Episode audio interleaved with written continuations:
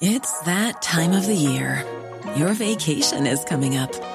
You can already hear the beach waves, feel the warm breeze, relax, and think about work. You really, really want it all to work out while you're away. Monday.com gives you and the team that peace of mind. When all work is on one platform and everyone's in sync, things just flow wherever you are. Tap the banner to go to Monday.com.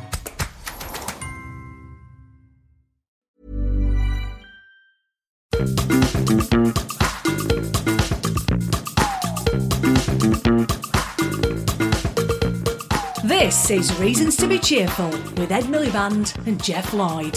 Well, hello. Hello, how are you? I'm fine. How are you? I'm I'm fine. I had a wonderful moment in the street the other day. Go on. We found on the pavement a cuddly toy uh, of one of the mascots from the 2012 Olympic Games. Do you remember the two mascots, Wenlock and Mandeville? Wow. I think it might be quite valuable. Well, Gene is obsessed with it now. He's taking it everywhere with him. He's taking it to bed. He's getting me to show him videos of these mascots at the 2012 games. And I find it really funny that uh, this nearly five year old has latched on to an anachronism. Is that an anachronism? You don't really hear of them so much these days, Wenlock and Mandeville. Do you think they've uh, they've split up? Have they consciously uncoupled? I wonder whether it might be quite valuable. It's a little bit sort of mercenary of me to be thinking about that, though, isn't it? A little bit. You're really showing your true colours here, Ed. I really like those stories about people who sort of discover a kind of. I was reading a story the other day about somebody who discovered an incredibly famous piece of art under a mattress that they thought was sort of. Was it a Caravaggio? Yes! Yeah, I love those stories. I know. I think it's a sign of my sort of old age. I like stories about nature.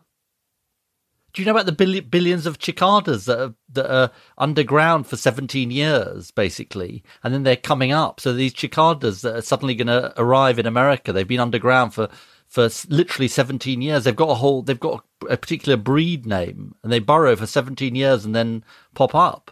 They missed out on your entire leadership of the Labour Party. Th- that's true, actually.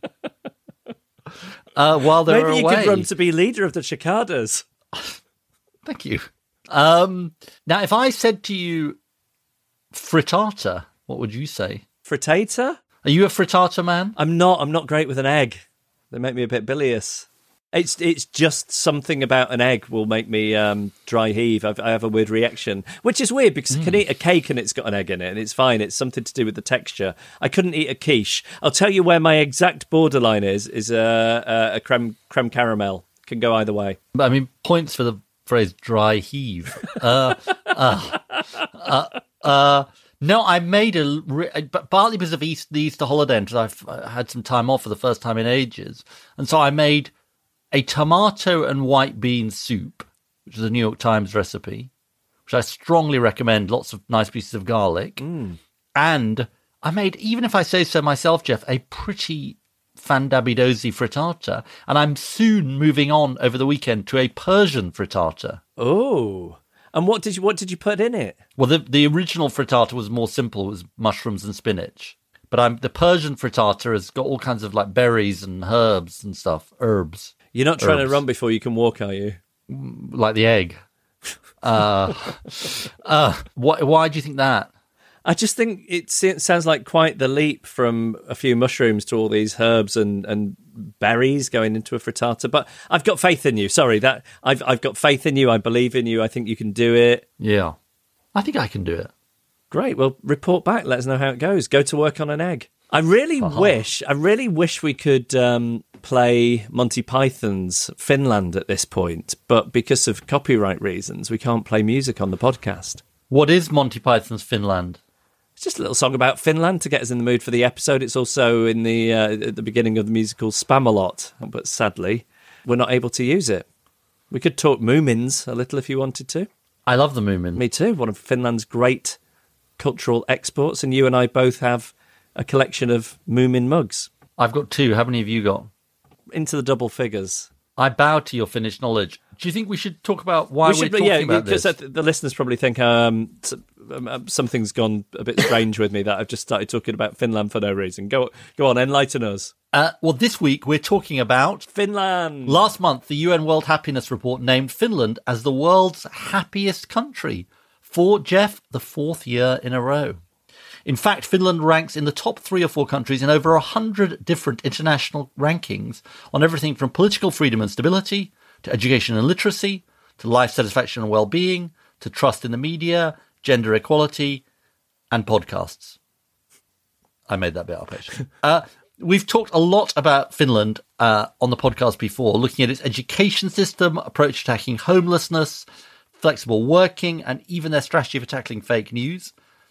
This week we're we're going one better. We're we're just we're we're turning the podcast over to Finland, aren't we? We are. And and asking what we can learn from Finland's overall success in such a wide range of areas. We're talking to Anu Partanen, a former Finnish journalist who moved from Helsinki to New York and then back again, about why she thinks Finland and other Nordic countries are such great places to live. Then we're talking to Professor Danny Dorling and Annika Koljonen, who have written a fantastic book called Fintopia. They describe Finland as a beacon for those who think that another world is possible. And that's me and you, Geoff. And then we're absolutely delighted to be talking to the former Finnish president, Tarja Halonen, who became Finland's first female head of state when she was elected back in 2000. I think she is our first president. Geoff, we've had prime ministers, but I think she is our first president. Fantastic. We'll be asking President Halonen about the secret behind Finland's success. I'm so excited, and we haven't even mentioned that they are the sauna champions of the world. They take the saunas very seriously. Have you had a Finnish sauna? I've I've never been to Finland. I've had the Finnish style sauna experience, but never in Finland. What is the Finnish style sauna experience? Is it sticks? Sticks Stick- and then and then sort of uh, rolling around in the snow, getting very hot, rolling around in the snow, going back into the sauna again. Also, I think they invented the World Air Guitar Championships. How is your air guitar? It needs work. Yeah. It needs work. Um, what's your reason to be cheerful, Geoff? Well, it's just a small one. I realised this week, with the combination of now having a moustache and my hair being really out of control due to lockdown, which you can't quite see because I'm wearing headphones, if I stick my tongue out, I look exactly like that photo of Albert Einstein. Watch this. I'm going to take my headphones off and show you. That is really true. I think you should post that for our listeners at some point. I will. I will. How did you? Yeah, the, the the really intriguing question is how you discovered that that was the case. Did you accidentally stick your tongue out with your hair all messed up, and then suddenly thought, "Oh my goodness, I look like Albert Einstein"? I, I wish it was an accident. I think I was just sat thinking, and I thought, wonder if I stuck my tongue out if I'd look like Albert Einstein. I mean, that is why you're such a special person, Geoff, because that would never have occurred to me. That's because really. you have things going on in your life that occupy you. I'm not sure that's true. I think it's just sort of that you have a kind of quirky sideways look at the world. That's what they say. Radio Times. Um, what's your reason to be cheerful? Well, my reason to be cheerful is that this is really, this is essentially for Roger because. If you, as you know, Roger was sort of appointed by as my running coach a number of weeks ago. I thought last week since- you told us that Rogers asked you to stop mentioning him on the podcast because he Uh, wants to ha- disassociated he has, from he, it. He has, and basically, my running has gone severely downhill ever since I took on Roger as a coach. I mean, not it's not cause and effect. It's basically Roger was encouraging me, and I've been completely hopeless. Anyway, I'm back on the track. I've done. I did two. I've done two five ks in the last two days. Um, Great. i- in decent time 24 40 something and then 25 yesterday. And I, and I sort of really pushed myself yesterday to do another one. So it's sort of uh, the good news is roger and to our listeners who care that i'm i'm back. And I, if i said to you i'm back in the ponds. I, th- I think you you'd had your first dip last week. yes. Yes, and then I, I i had another one. Um so i think all in all you know I'm, I'm not sort of back to my full fitness but but at least i'm you know sort of what's the right word kind of Yes. you know- I think you're probably sub Olympian. aspiring Olympian. There we go. I'll tell Gene and Mandeville. You're listening to Reasons to Be Cheerful with Ed Miliband and Geoff Lloyd. So, to set the scene on reasons to be Finnish, uh, I'm delighted to say that we're joined from Helsinki by Anu Partanen, who is author of The Nordic Theory of Everything In Search of a Better Life. She's a former journalist and now director of the Nordic West Office, a think tank and consultancy. Anu, thank you so much for joining us. Thank you for having me. Uh, perhaps you could start by telling us, if you will, your story of moving from Finland to the United States and then back again. I am completely Finnish. I grew up in Finland and my parents are Finnish and I went to school and I went to university in Finland. Um, I spent a year in Australia as an exchange student and then another um, year in college in, in France. But otherwise, I was pretty happy living in Finland. But then, as so often happens, I happened to meet an American man. And so, in my early 30s, so already uh, I was fairly old, I moved to the United States. And so then I lived in, in New York City, in Brooklyn for 10 years and um, and we had a child there. My daughter was born in the United States, and while I was living there, I wrote my book, The Nordic Theory of Everything, which is comparison of the United States and the Nordic countries. And then eventually, when our daughter was one year old, we decided to move the whole family to Helsinki, Finland. Partly or mostly for all the reasons I discuss in my book and that I think we're going to talk about today. And how would you say your day to day life is different since moving back to Helsinki? Paint us a picture, which you do very well in the book, of the the the, the way your day to day life, you know, happens in in in Finland and Helsinki, and uh, c- compared to what it would have been like in the US, and in in a sense, that uh, describe some of your reasons for moving back. Well, when people ask this of my husband, who's American, um, he always says that, well, the biggest difference is that now he can sleep at night. And so this is, in fact, true, literally. He used to suffer from insomnia in the United States, and now he sleeps happily through the night.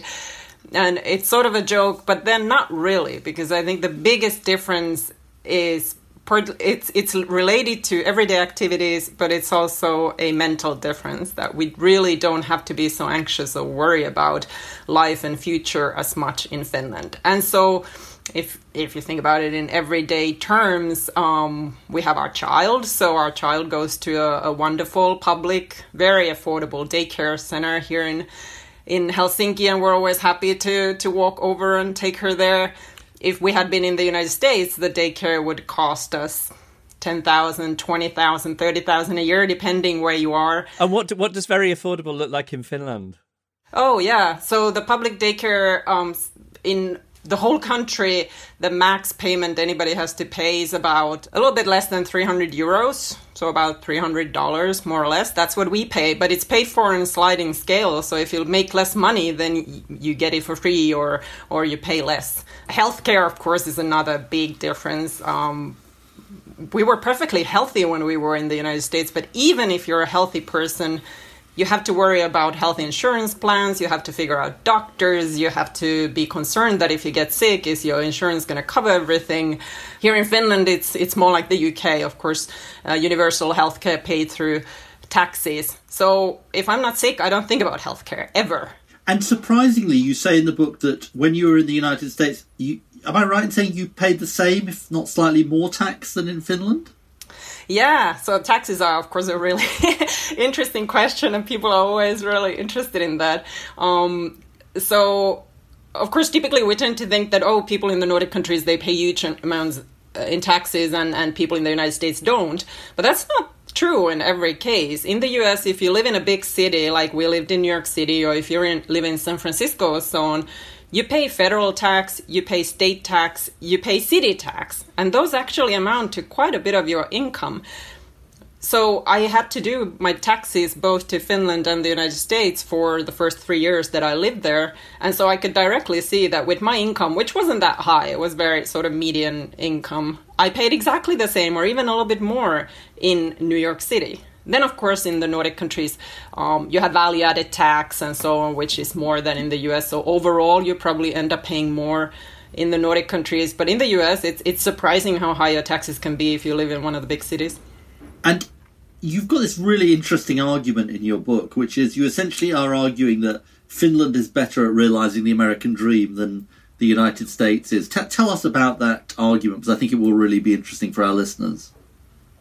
So, of course, first we should ask what is the American dream? And I think uh, the American dream, of course, is sort of the ability to um, improve your lot in life, to have your children do better than you yourself. Every generation would do better, and you can, through hard work, achieve things and, and, and get higher income or more secure um, life. And traditionally, the United States really for a long time offered this opportunity for people more than any other country. But today, if you look at any studies or, or specifically studies that look at how children born into low income families are they able to rise above their parents' education levels or income levels, and the Nordic countries actually do better. More children are able to do that than in the United States. And I think it's due to the way we organize society. So, of course, in the Nordic countries, the idea is that the, the government provides everyone with certain set of universal what you could call social services. So we already talked about daycare and, and healthcare, but on top of that, tuition-free college, uh, really world's uh, best education system by many measures for every child um, paid parental leave for every parent. So all these policy choices contribute to actually giving more opportunity to every child and opportunity regardless of accidents of birth. Tell us about the Nordic theory of love. and, and, how that underpins the social model in Finland.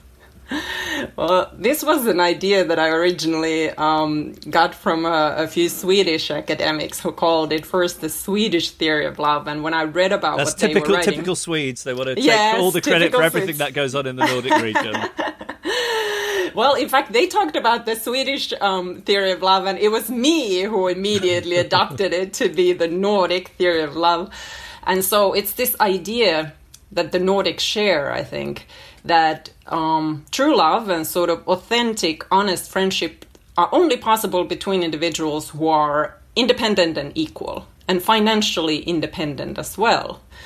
And so, if you think about family, in the Nordics, people really believe that family members should not be financially dependent on one another, in a sense that that one person should not be um, just staying home without any income themselves, whereas the other one earns all the money, or that children should not be completely indebted to their parents if the parents pay for their education. The idea is that the government should offer everyone certain basics of life so that people can then approach their relationships in an honest way. So, this is sort of a philosophical view that really, on the other hand, underpins the, the way the society is organized. And I think it's interesting in relation to children in particular, because in the Nordics, there's this so strong um, thinking that children have rights regardless of what their parents want or what their parents can offer them. And so the government should make sure that all children have certain things. Uh, first of all, of course, early childhood education, so you want to have that accessible to every child. Um, later in life, the fact that colleges are tuition free, that's, that's, the whole point is that it's not dependent on what your parents can or want to pay. There's there's always this interest, I think, especially on the left in, in what the Nordic countries are doing and has been for a long time. But it it feels very specific to Finland more recently. Um, what what do you think has happened that there is such an interest in the the Finnish way of life and the the way that the Finns sit on top of so many different uh, global rankings? Well, I think the interest really started probably 10, 15 years ago, partly just, I think, as a result of us being able to manage so much more data. And so there's been this flood of surveys that compare countries in different areas. And so when those studies started coming out in pretty much all areas of life or anything that was measured, the Nordic countries came out on top.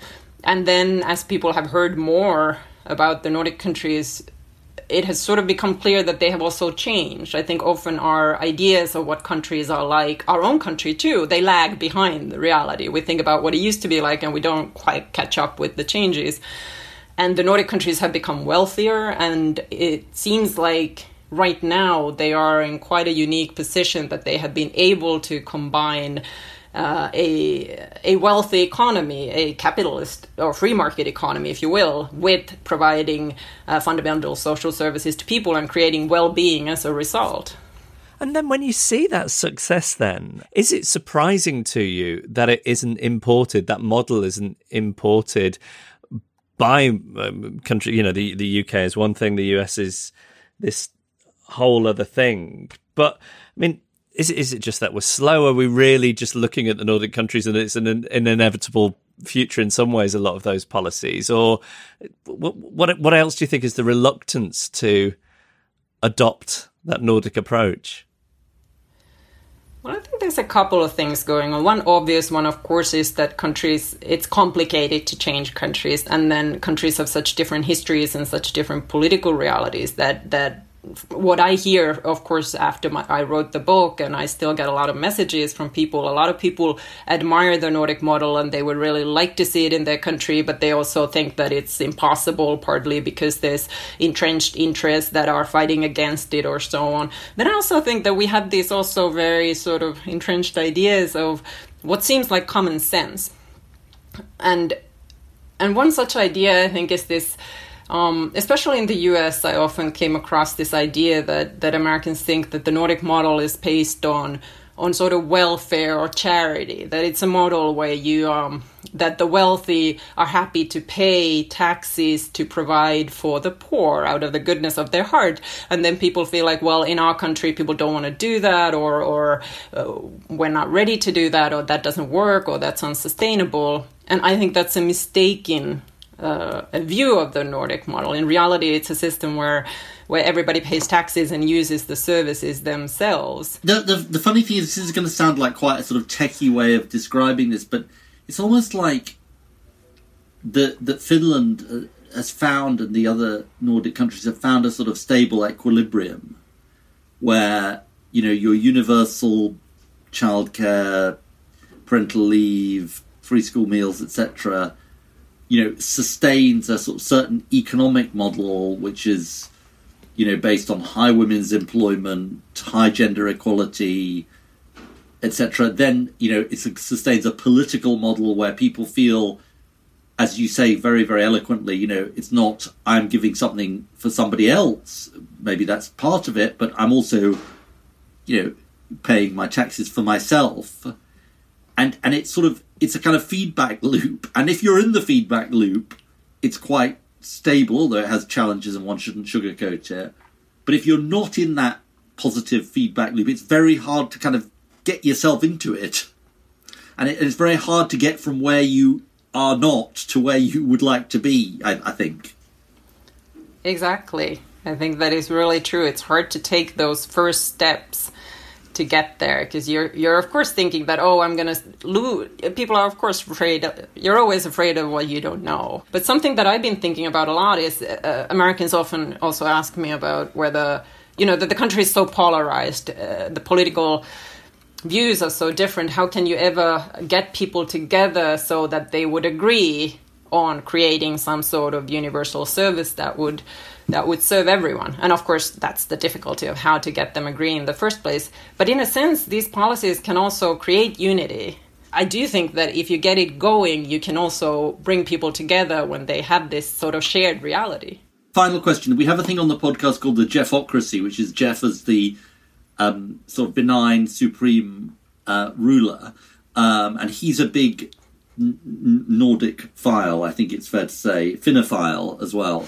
What's the sort of one thing you would say that we should import from Finland to get us into the positive feedback loop to, to kind of learn from the Finnish experience? What's what one thing would you choose? Honestly, affordable daycare. From yeah. what I understand, this is a yeah. problem in the UK. It is. And if you want a positive loop, this would be an opportunity for all children and for all families to have two working parents, if they so want, who both can take care of their children and be present regardless of gender. And this, of course, contributes to economy, people's employment, families, finances. I think it's it's a complete win-win, and it's a mystery to me that still, um, in many countries, people somehow think that it's not a good idea. That's a really good answer. Anu Partanen, your book is uh, The Nordic Theory of Everything in Search of a Better Life. It's been fascinating to talk to you. Thank you so much for joining us. Thank you so much for having me. We're going to speak now to the co authors of Fintopia What We Can Learn from the World's Happiest Country. They are Danny Dorling and Annika Koljonen. Hello. Hi there. Hi. Now, Danny, not not your first time on the podcast. Is is the right word Finnophile? Uh, it could be, uh, and uh, older pe- people often talk about Finlandia, uh, but I, I'm not old enough for Finlandia. but uh, Fintopia is what we decided to call the book. And and how did it how did it start start for you? It was partly actually. I went and gave a talk in Cambridge, uh, where Annika was a student, uh, and I was showing lots of statistics about inequality in various European countries, and Finland does really well. Uh, and this wasn't a surprise to, to Annika, obviously, and uh, I think that's where the idea started. But we were going to do a comparison of Finland and England, and uh, slowly, uh, as we did it, decided let's just do Finland because it's much more fun and a lot less depressing. Do you want to talk us through some of those rankings then be- between the two of you? Tell us which charts Finland sits at the top of. Well, it started with education, I suppose. That's really when when Finland rose in the headlines and started becoming famous. And and then lately, it's becoming it's recognized for a lot more as well. Trust in media, government, police. It's doing relatively well as well in terms of innovation and intellectual property li- rights, even though um, the GDP growth might not be to the same standard as other Western countries. But I think that's also one of the interesting things is that it has ranked so well with happiness and other things for the past few years, even though its GDP growth might be behind that of other Western countries. It's worth sort of saying that Finland does stand out. Uh, so there isn't an obvious kind of second country in the world which which scores so highly. Part of it's luck and a perfect storm. Everything came together in the right kind of way. But Finns were travelling to the United States and to England in the 1960s to look at our radical policies. Uh, and it wasn't really until the 1990s and the first international rankings of education that people in Finland began to realise actually um, how how well they were doing. And then it was an utter shock as more and more things get measured, just just to see how often. Over a hundred times, Finland is first, second, or third in the world on the measure uh, of social progress. Somebody always, a country always has to rank highest. Uh, there's just something quite nice about the way it's happened with, with Finland, not least because, unlike, say, Norway with oil or Sweden, which had an empire, it's happened to the place which did not have some nat- natural advantage.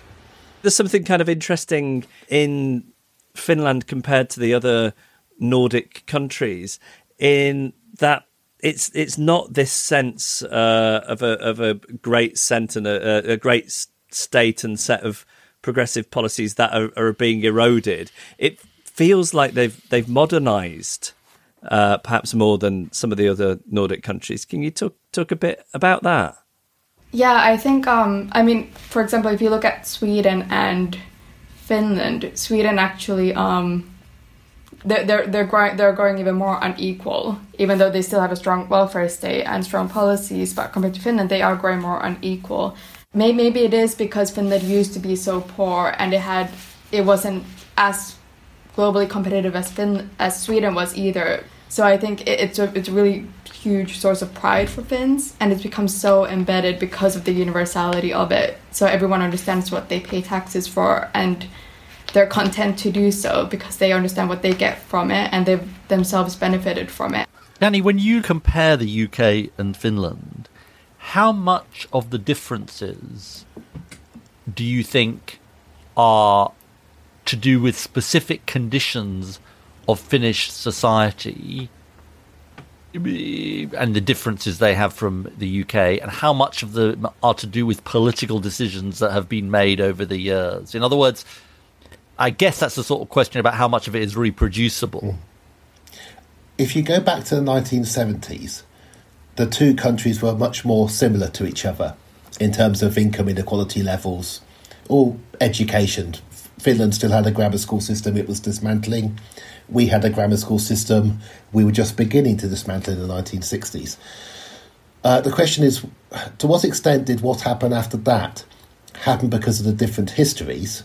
So, did Britain end up with Margaret Thatcher and everything else, partly because Britain had been the centre of a great big empire and had been very rich? And people who liked that empire worked hard to get Margaret Thatcher back into power and to make Britain great again. And to what extent did Finland end up going the right way because it didn't have, it wasn't held back, if you like, by the men meeting in clubs in Mayfair. My, my optimistic feeling about human characteristics is, and you're lucky, Ed, because both you and I are young enough, it's not our fault. If if the generation above had, tried harder in Britain, really hard, it would have had to be bloody lucky. It would have been a really tricky fight. I, th- I think in hindsight it would have been possible. We would never have realised just how knife edge it was if, if they had, you know, created. Uh, and we were we could have been a Scandinavian country. Geographically, we fit on the arc. You know, Denmark, Iceland, Norway. You know, us. Um, so I think, but I think it was harder. And in contrast, Finland had some advantages we don't. One of which is just emigration, people leaving. So Finland had to look after the bottom quarter in particular uh, and look after the education of the worst off quarter. Otherwise, they would do what their parents and grandparents had done and simply leave Finland. If you like, we've run the experiment and we've shown what happens if you go the Finnish way and what happens if you go the English way. And and Danny, talk us through the some of the ways in which social policy in Finland, because this is your expertise, social policy in Finland and the UK differ. I mean, just to give our listeners, you've given us a picture of how high Finland is in all the different charts, but just talk us through some of the main differences. Yeah, some appear fairly small, but things like the baby box you get in Finland is provided by the state and isn't full of goods that are advertising things to you at the point of your birth. Um, School meals have been free since the 1940s. They don't talk about free school meals, you just all get food at school. Oh, and in Helsinki in the summertime. Education, they don't have private schools essentially, or uh, more or less. Tiny number. Uh, like, tiny number well, of private schools. Just to prove how good they are, they have a few private schools to show that actually you can have a private school, but why would you need to? Um, right. Uh, but it's not just that, it's that the differences between school outcomes are the lowest in the OECD. There is nowhere else where it matters least where your child goes to school.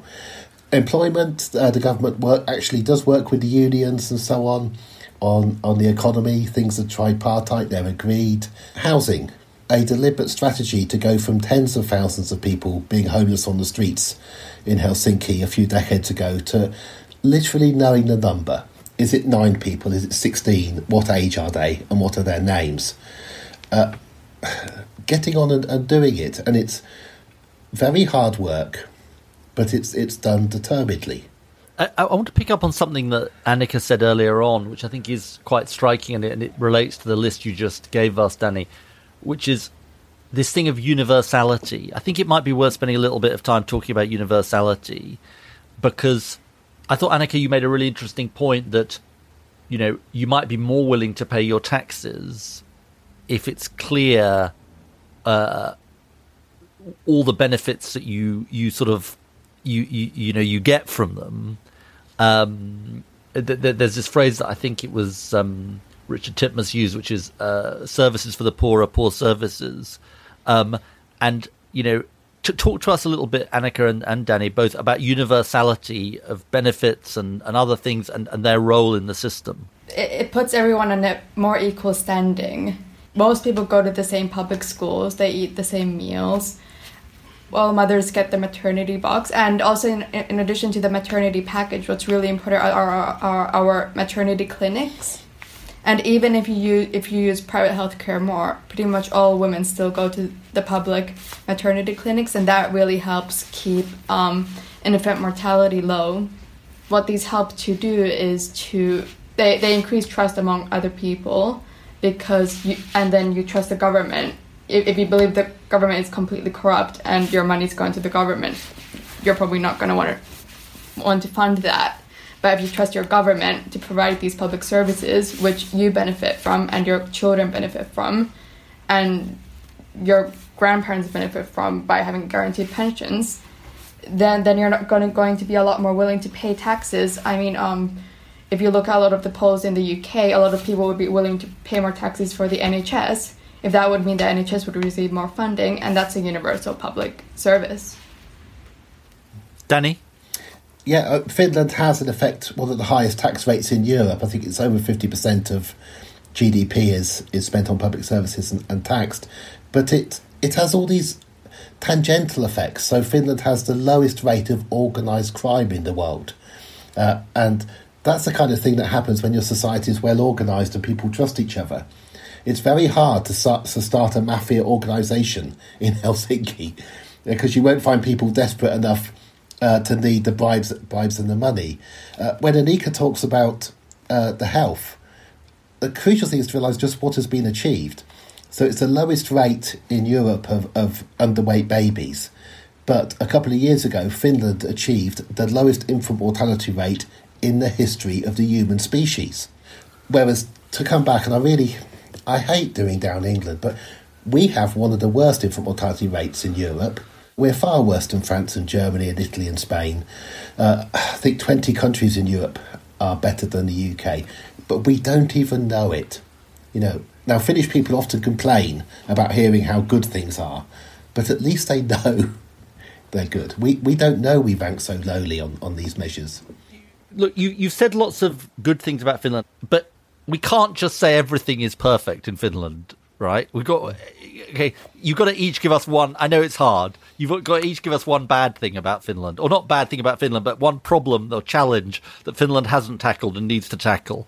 I mean, Finland faces a lot of the problems other countries do, and one of the the biggest ones is that it has an aging population, and it desperately needs new people to come into Finland and even if the fertility rate would magically rise, it wouldn't be fast enough to get more people into the workforce. Um, but integration is difficult in Finland. Um, a lot more flexibility is needed in terms of getting international students to stay. There's, of course, a lot of institutional racism that isn't talked enough about in Finland. Um, th- there has been more discussion of it. I think the first book on the whitewashing of Finnish history is coming out soon, but it, it's become subdued again now, overshadowed by the pandemic again. But there is a lot to be done in terms of in, institutional racism and increasing acceptance of non-native Finns in Finland. They are desperately needed, and it's simply just humane. Danny, uh, the existence and success of a populist political party. So we talk a lot about the incredible alliance of five political parties and five women in charge of Finland, and it's wonderful you know, a, a, left party, a social democrat party, a green party, and, and, but each of those five are less popular than the Finns. The it's not the same, a because they're not completely for Brexit or uh, what Fexit, whatever it would be, but the Finns party, this populist right party, this party tinged with a bit of racism. But the amazing thing is that everything can go so right in a place but you still have a political party that the old vote for out of fear of change, out of fear of being told that climate change is coming. And, it's an anti climate change party, out of fear of immigrants, even in a country with such low immigration as Finland. But the very fact it exists tells you, at least if you're English, that this is an international thing that has occurred everywhere. Uh, populist parties supported by the old uh, who are worried about change, are worried about what's happening, and I don't know how Finland's going to deal with this because they can't get rid of their populist party by doing better in terms of policy because you can't do better in terms of policy than Finland's currently doing. So they're going to have to find a way to say, you know, this is as good as it gets in the world. To me, it's fascinating. I, I was absolutely shocked uh, to see the strength of that of that one political party in Finland. Let, us ask the Geoffocracy question to finish with. Uh, no, no pun intended. Um, you've got you've got one Finnish policy that you can implement. Geoff is a hands-off ruler. I am, as he often reminds me, his puppet prime minister. Um, he he's just going to do what you tell him. Annika, do you want to start? I think free school meals. Um, that that was that might be an obvious chance answer, but I mean, it was one of the first first universal policies that, that Finland implemented, I think, starting during the, the Second World War. And I mean, I think we've seen massive need for that in the in the past year. It's been heavily debated, and but there's really there's been great community action also in the UK in support of this. That's really interesting choice, Annika, and that's universal free school meals for all kids. And why is that your choice? You know, it, it's one of those universal policies that that will help to provide a more equal standing for everyone and think about um, targeted policies in in societies in particular that emphasize individuality is that they really increase stigmatization against the, the people who end up taking taking upon those those benefits and it's and it's so important to just start with with children especially i mean during the pandemic they've suffered immensely That's a really good choice. Danny? family friendly working hours. Uh, another thing that shocked me was Finland has the highest proportion of people who choose when they work. The statistics from the OECD break it down, and it's not just people with a degree, a university degree, who can choose when they work.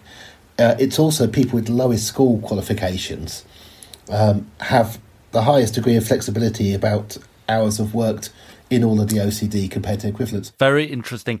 Um, well, look, you've been both of you incredibly uh, informative. The book is Fintopia: uh, What We Can Learn from the World's Happiest Country. Uh, Danny Dorling and Annika Koljonen, thank you so much for joining us. Thank you ever so much. thank you Well, I'm delighted now to say that to talk to top off our uh, podcast, we have our first president uh, that we have interviewed on our podcast, President Tarja Halonen, who was president of Finland between 2000 and 2012. President Halonen, thank you so much for joining us. Oh, it's just a joy for me. It's very nice to hear your voices. It's so nice to have the chance to talk to you. Let me ask you the first question, which we've discussed with our guests a little bit. Why do you think Finland continues to be named the happiest country in the world now for the fourth year in a row? Uh, so it wasn't surprise for us uh, with the first time. I remember when we received this message first time, and when somebody asked it in Finland from the uh, man of the street, they said that what we happiest, are all the others so miserable. Uh, so I mean that uh, it was a surprise for us. We think that uh, happiness is something that people either feel or not, but uh, how you can measure it. But uh, if I take it more seriously, I think so that um, it tells us that money is important. I don't say that. Money is important for the individual. It's also the financial resources for the state is important, but it's not all. It's not all. Uh, people also try to feel that whether, whether the situation is according to the circumstances, whether it's fair or not. And that's why the welfare state seems to also to give possibilities for the people to be happy.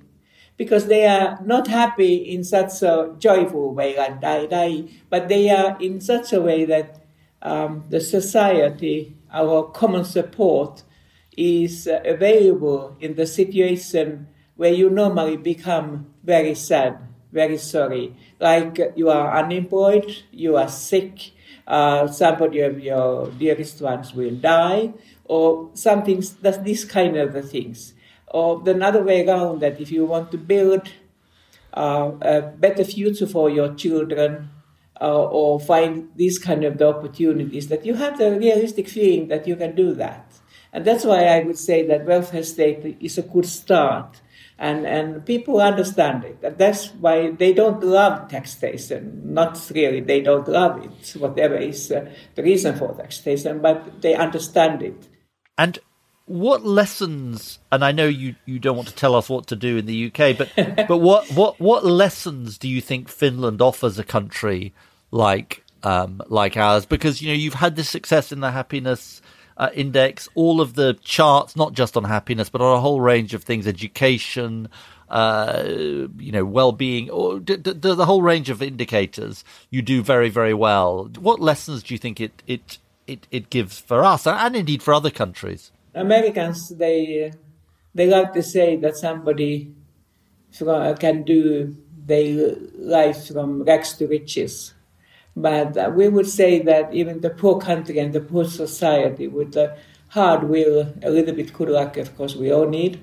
And, uh, and so the solidarity, you can create a good system. We, we haven't had such kind of the uh, benefits what you have had in the, in the past.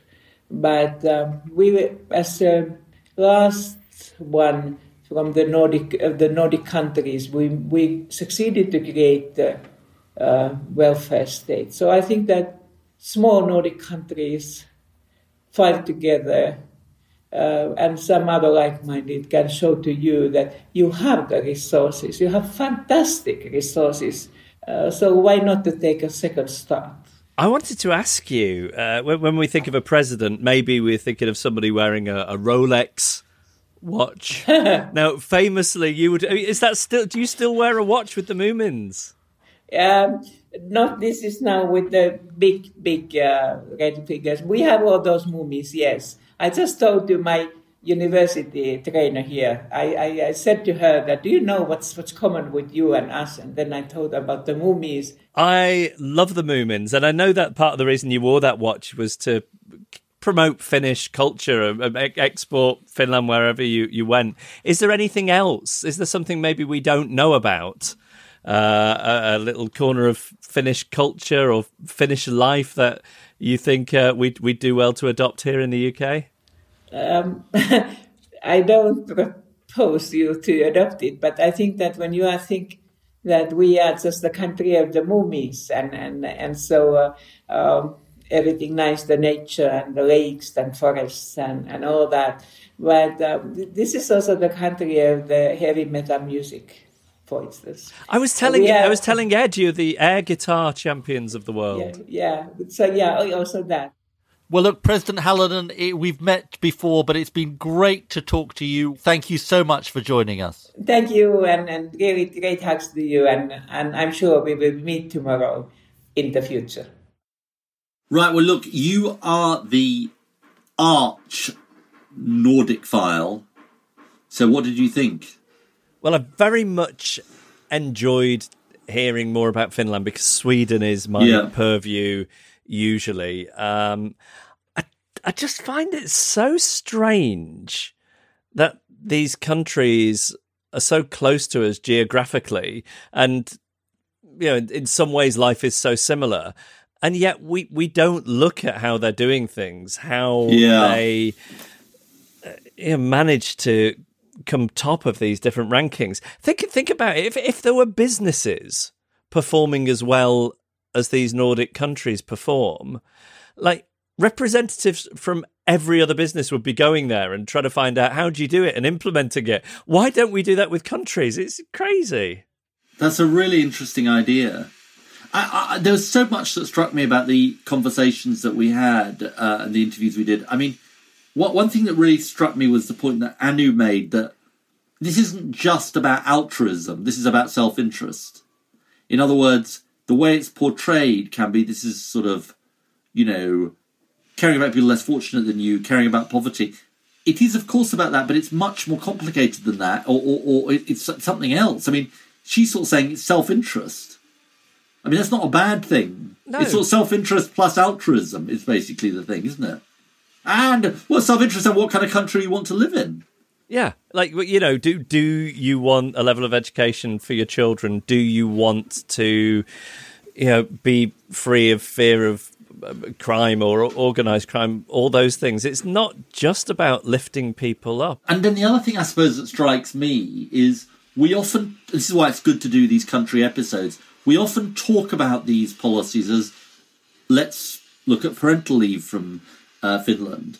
And it's this interlocking nature of the different policies which sort of reinforce each other somehow. That, it's almost like you can look at them in isolation, but but you lose something without understanding the way that they interact with each other. So your universal childcare supports your gender equality, supports your high levels of female employment, supports your economy, which in turn supports your you know, paying for your universal childcare and so on. You know what I mean? The way that that then gives some kind of cohesive sense of identity. So if you are the country that really values uh, childcare and gender equality and making sure that if both parents want to be in the workforce, that's done for them. That's something that binds people together.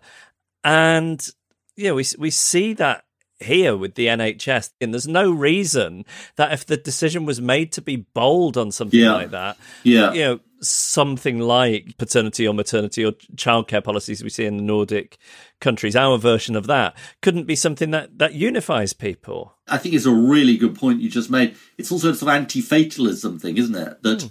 that you know, eh, Danny was saying, you know, in the 1970s, eh, maybe Finland and Britain weren't that different. You know, we made the institutions, we can remake them.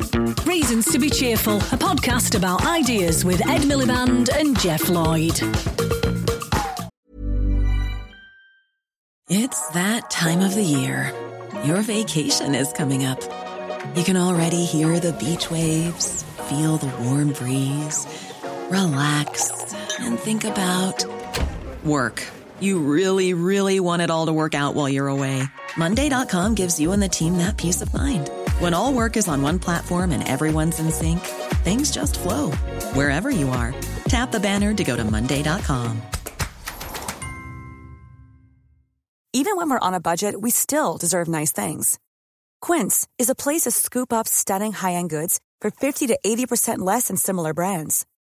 They have buttery soft cashmere sweaters starting at $50, luxurious Italian leather bags, and so much more. Plus, Quince only works with factories that use safe, ethical, and responsible manufacturing. Get the high-end goods you'll love without the high price tag with Quince. Go to quince.com slash style for free shipping and 365-day returns. This is Paige, the co-host of Giggly Squad, and I want to tell you about a company that I've been loving, Olive and June. Olive and June gives you everything that you need for a salon quality manicure in one box. And if you break it down, it really comes out to $2 a manicure, which is absolutely insane. It's also so easy to get salon worthy nails at home with Olive and June. The difference between how your nails used to look when you did them yourself and now with the Mani system is a complete game changer. The best thing about Olive and June too is it's a quick dry. Dries in about one minute, lasts for five days, and full coverage in up to one to two coats. Visit oliveandjune.com slash perfectmanny20 for 20% off your first system. That's oliveandjune.com slash perfectmanny20 for 20% off your first system. If you've got thoughts on what you've heard on today's programme about Finland or ideas for future episodes, we'd love to hear from you.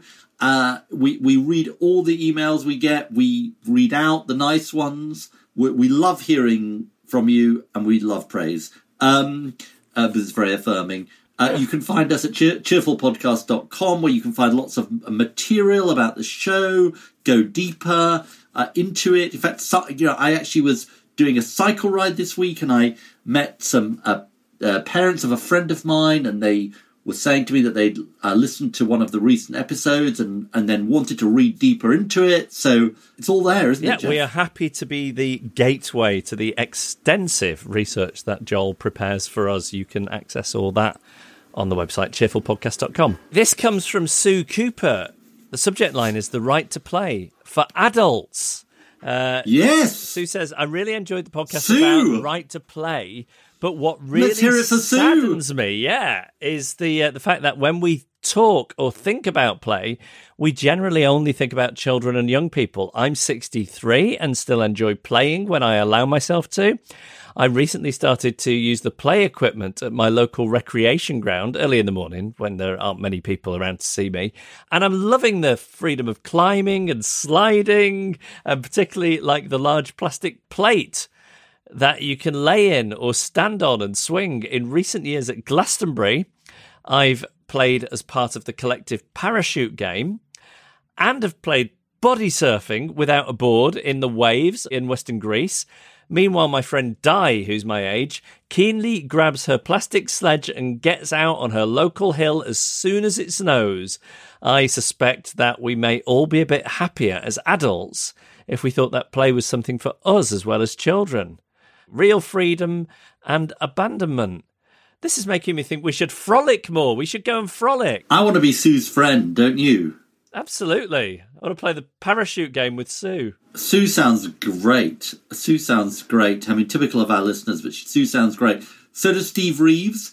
Uh, he's emailed in about cold showers. I love swimming all year round in the sea off Brighton at least once a week. Cannot abide cold showers, though. I get the feeling that the immersive experience of getting into water rather than having it splashing on you is why cold waters are a horrid experience. Better than a shower, maybe try an immersive cold bath. Um, now, we've actually had a plumbing issue, so we are in cold bath territory. You've got no hot But I'm- water.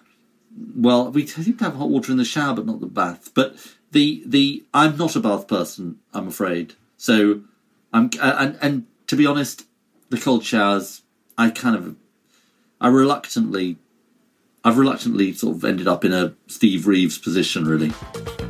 Send us your ideas or suggest a guest for a future episode. Email reasons at cheerfulpodcast.com. Find us on Facebook or tweet at cheerfulpodcast. Hey, I was going to ask you because this is sort of the end of the show, and my, the end of the show was my thoughts always turn to the weekend. I mean, I am so hooked on Line of Duty. I mean, I am waiting for nine o'clock on a Sunday night. I know. Aren't you? I am. It's basically. It, we were very late adopters after they'd already done five series, and and then I think you probably remember this. I met um, Ted Hastings, Adrian Dunbar. Yes, of course. On my, on my, way to the BBC, and basically that made me sort of much more hooked. Did he? Uh, did he express any strong opinions about Ben Coppers? I just said, I just saw him and I said, "You're brilliant." Um, and then I had a selfie with him. Did he say you're brilliant back? He said, "Who are you exactly?" uh, didn't you used to be something? Uh, uh, didn't you used to be famous? Um, a little bit. Uh, no, he, he was he was nice, but um, I, I feel like it's a bit late now because they've already recorded Series Six, but presumably. But I, I, I need it. We need a bit more you know, what's his phrase? We'll be sucking diesel fumes. Yeah, sucking sucking diesel. Yeah, sucking diesel. Yeah. Uh, and also Unforgotten. Do you know Unforgotten? No, but a few people have said to me that they've uh, latterly got into it and they're absolutely hooked on it. It's really good. Honestly, it's like about. I think it's about cold cases that this detective investigates, and she's really good. Are you for the full release all at once thing? For binging, or are you for the week by week? Because I think it's a divide in my household, which is that I'm for the, which is sort of surprising and sort of not surprising maybe. I'm for the instant gratification. I want it all at once, able to watch. And Justine likes the like week by week. I would much rather binge something, but what I can't do is save it up just in case I see spoilers on social media. So you would rather you'd, you'd rather it was all released at once. Yeah. Should we thank our guests? Yes. I'd like to thank our guests Anu Partanen, Danny Dorling, Annika Koljonen, and President Tarja Halonen. Emma Caution produces our podcast. All the research, all the guest booking, all this rounding up of fins has been done by Joel Pierce with backup from Joe Kenyon at Goldfish London. Also, a big shout out and a hello to our friends at Left Foot Forward. Hello! Gail Lofthouse is our announcer. Ed Seed composed the music. James Deacon made our idents, and our artwork was designed by Henry Cull. He's been flying. He's been Finn. And these have been Reasons to be Finished.